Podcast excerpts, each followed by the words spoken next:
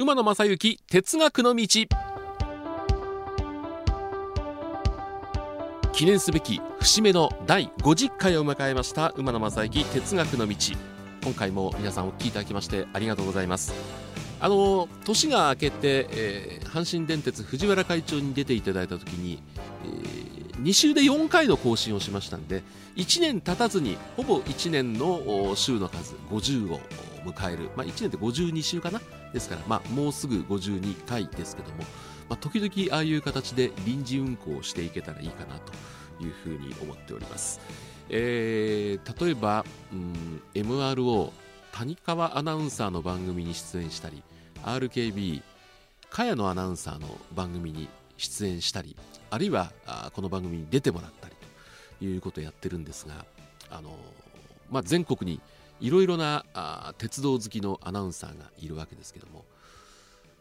羨ましいのはですねこれ期間限定だったんですけども東京の山手線の車内アナウンス本当に期間限定だったんですけどもね、えー、1編成だけ日本放送の飯田浩二アナウンサーという、え、飯田アナウンサーというのは朝の日本放送の朝の番組6時から8時かな。ちょうど M ラジではの上泉さんがやってる時間帯を担当しているこの飯田さんというのがその車内アナウンスをしたと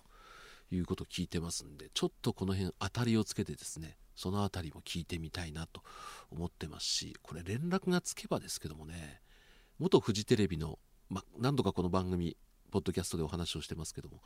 堺正幸さんというもう我々の大先輩のアナウンサーが JR 東日本の特急列車の車内アナウンスは全部この人なんで